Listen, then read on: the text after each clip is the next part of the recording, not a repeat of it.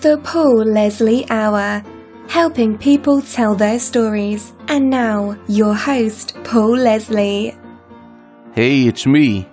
Hello and welcome to the Paul Leslie Hour. Thank you for tuning in. Before we get into the interview, I would be honored if you would consider going to thepaulleslie.com and clicking support the show. There are quite a number of things I want to accomplish with the Paul Leslie Hour, and you can help me get more of these interviews out there to the masses. It only takes a moment, and it makes a world of difference. Last but not least, tell someone about the Paul Leslie Hour. Let them know in whatever way you can. And now let's get into the interview.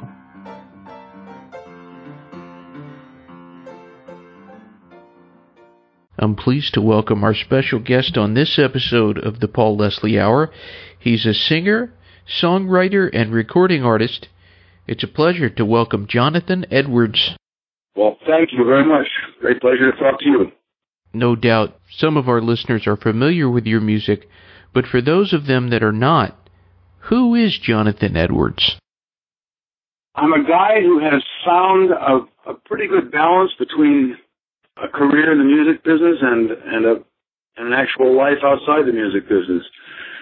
I've never really embraced the business part of what I do, but I've always been involved in music since a very early age and always been involved in creatively having a voice in songwriting and record making and all the things that on the creative end of the deal. I interviewed a songwriter not too long ago, and he said that a lot of songwriters forget to have a life outside of music. What do you think about that? I think that it's really important to inform the creative process with, with life's experiences.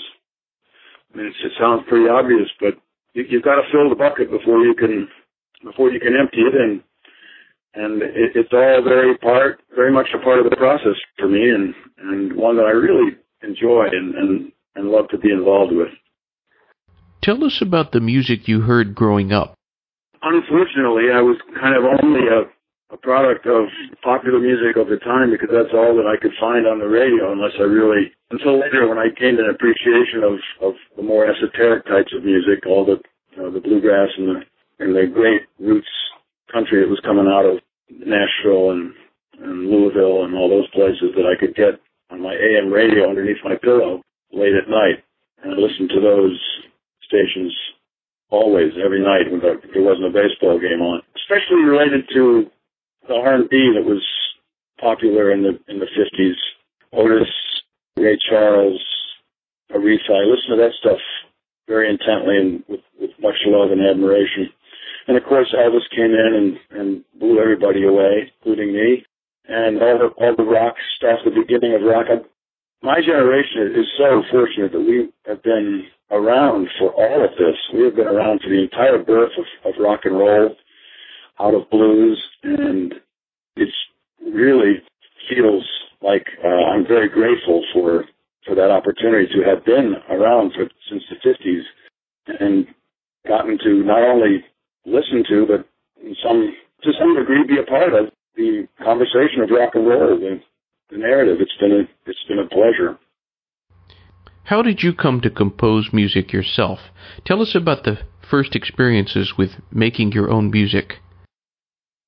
Well, the first time I saw a guitar up close was in military school. I went to military school for high school in Virginia, and the kid next door, the kid in the room next door, had a had a guitar, and I sat down and picked it up, and and I said, "Show me something, you know, show me something to play." And he, he did, and I was gone. I was just gone. I, up until that point, not much seemed to really make a lot of sense to me as a kid. That's why I ended up in military school.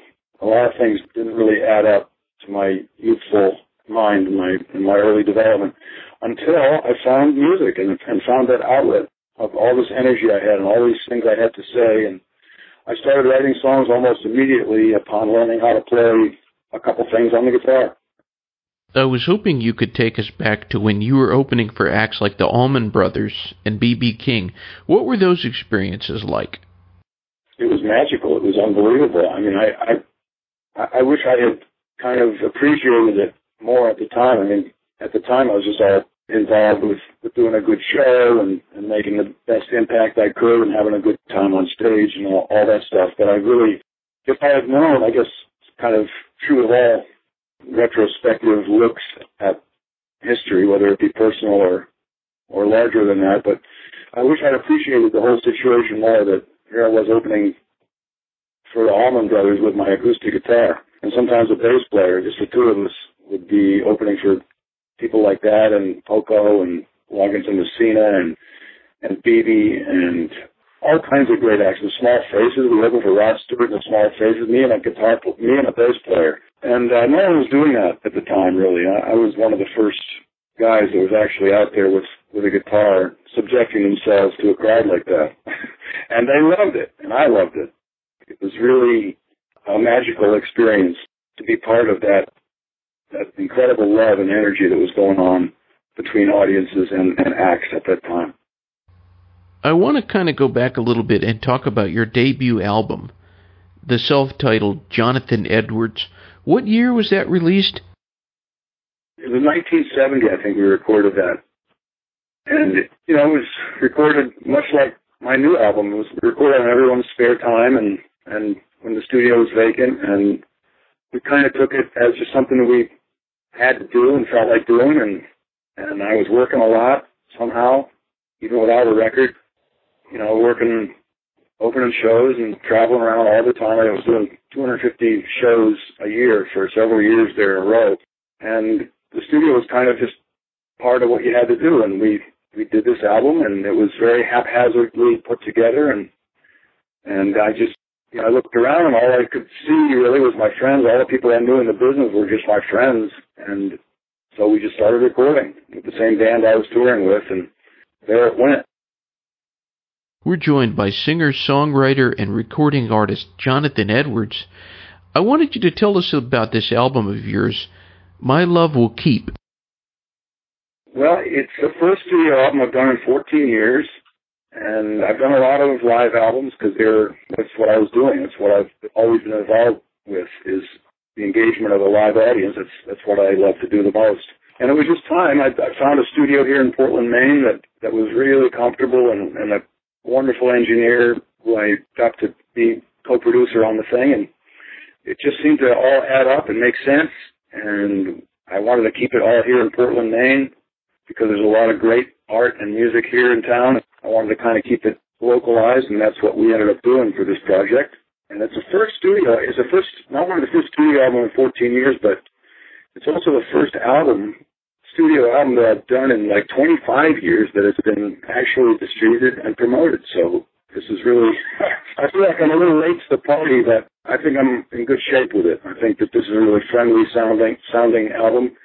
My attempt was to make, after being away from the studio experience for so long, I just wanted to be, make an album that sounded friendly and, and welcoming and engaging to the listener. And I think I did that from the album, I wanted you to tell us about the song Surrounded. Surrounded came to me. I was working in Nova Scotia in the woods with my chainsaw and a, and a horse that I had trained to pull logs out of the woods, and we were doing some logging, she and I, and I had fallen asleep during my lunch break, and she woke me up and said, you know, this horse she's a young a young filly, and she she woke woke me up and said, "Come on, let's go. It was let's go. It's, we got work to do. Wake up." And when I woke up, this whole song had materialized itself in my head, in my in and in my imagination, and I couldn't wait to get back to the, the house and and write it. And sure enough, you know, it was written in 1975, I want to say, and uh, it's taken me this long to find the right groove and the right the right treatment for this song. And uh, again, I think that we were successful in, in finding that groove. When you write songs, is there a certain ritual? Is there a certain place and so on that you that you commonly use? I wish. I wish there was some kind of formula that I could fall back on, but it's I'm just subject to the inspiration and subject to whenever the muse comes to call, I try to make her comfortable and hope that you'll stay around as long as possible and and allow me to be a conduit for the inspiration that comes from the cosmos through her to my guitar and my you know, my pen, paper and pencil. Tell us about the song Johnny Blue Horizon.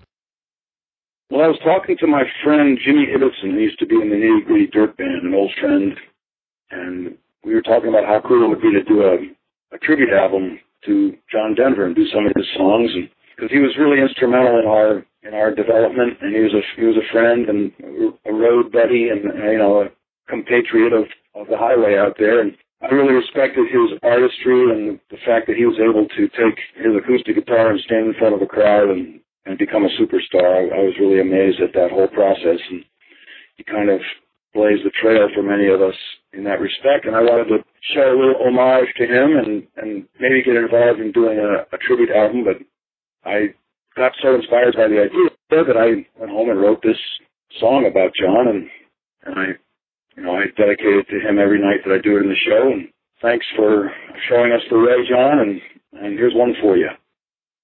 I think John Denver is someone who is sometimes overlooked. He was such a great songwriter, and just everything he did was great, in my opinion.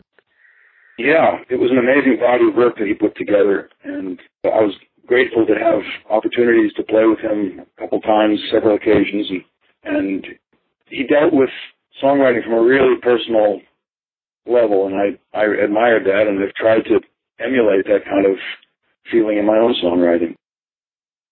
Of today, what songwriters do you think are the best? There's a young lady that I've been doing some shows with up here in New England named Lori McKenna, who I think is just writing some incredible stuff, and again, really personal stuff, but yet songs that have appealed to many people going through going through life, you know, going through changes, both good and bad. She's really tapped a, a nerve and, and a, an avenue of approach to her artistry that I think is really unique and special. And I love all the songs that Alison Krauss and Union, Union Station, I love all the songs they do and, and some they write, some they find, and I just think they're great songs, really, really wonderful. The zenith of songwriting. I mean, there's always there's always James Taylor, you know, who always continues to delight and amaze with his creativity and his incredible attention to to the artistry of of songwriting and singing. We're joined by singer-songwriter Jonathan Edwards. I wanted to talk about this song of yours on the album My Love Will Keep. Crazy Texas Woman. Uh, I moved out, I lived in the Caribbean for 10 years. I lived all over this hemisphere. And I, I lived in the Caribbean for 10 years and I call it my lost decade. And I wasn't working all that much, but I was enjoying life and kind of filling like my creative bucket. And someone said I should move, and I was thinking of moving back to the States. I should move to Austin because it, cause it's an amazingly vibrant, energetic, music and art town, and I I thought that was a good idea because I wasn't that crazy about going to Nashville or New York or LA.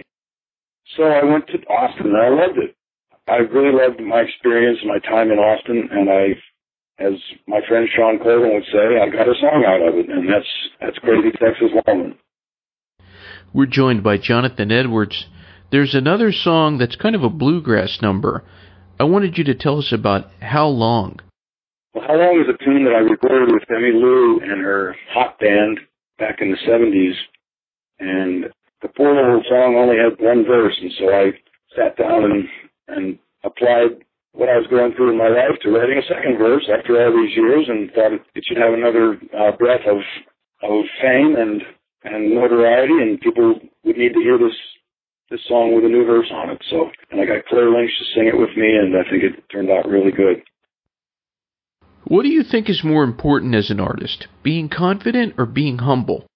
Well, I think it's a deadly combination of both. I mean, you have to have enough confidence to go out there and in front of a crowd and and entertain and and inspire and you know welcome people into your into your life into your world and into your approach to creativity. And you also, of course, have to be humble enough to be grateful and humble enough to, to be appreciative of, of people coming out to see you and, and spending their hard earned money and, and having to worry about, you know, leaving home and driving and gas and all the stuff that it takes to, to go out and see somebody these days is, you know, it, it's difficult and I I really appreciate that, and so I I find that humility works really well for me, and I am totally appreciative and grateful for all the fans I've managed to acquire and keep all these years. When somebody listens to one of your records, or when they see you in concert and they're listening to your songs, what do you want them to get from that experience?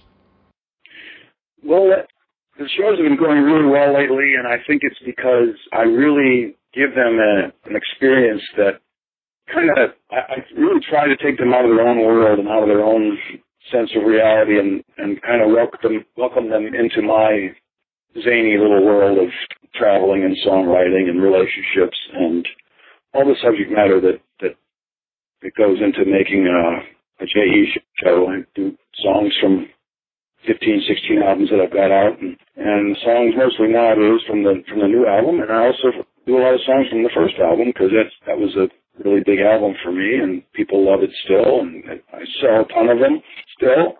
I just try to let people have a vacation from their day-to-day world and, and welcome them into mine for a couple hours. What is the best thing about being Jonathan Edwards? I have a really great life. I'm, you know, I'm living up here in in Maine where where it gets cold in the winter, but the people are warm, and I'm loving life. I, I can't wait to get on the road every time I get a chance to play, which is pretty much every weekend in my life. And I am loving the audiences that that show up and my music. I've got some great people playing with me from time to time. I'm in love with with my life and life in general. You know, as, as much as we all complain about you know having to go out on the road and you know the hotels and the food and blah blah blah, being away from home, all those things it's still a pretty good job. And, and if all I have to worry about in life is, is singing songs to people, I think I'm in pretty good shape. well, we have listeners in a lot of different places. My last question for anyone who's listening in, what would you like to say to them? Thanks so much for listening to all my people, all my peoples. Thanks so much for being a part of my life and allowing me to be a part of yours. And I really look forward to seeing you at the next show, and and I really look forward to the my imaginary process of you listening to my music and going, wow, he's he's got it. The guy's got it. And again, I'm I'm so grateful and thankful for the opportunity to uh, to be out there playing acoustic music live in front of people. Thank you. And Mr. Edwards, thank you for doing this interview. It's been a pleasure to speak to you. Thank you. For me too. And I appreciate your help in supporting what we do. I really do. It's a pleasure. Thank you. Have a good one. Thanks very much. And yourself. Ba ba ba da beep ba boop da boop da beep Paralipa nakatapiza wakoti sagala gita nuchiga o ishin kagala kisaka o o say I'm swagging I believe it's a good but don't talk about goodbye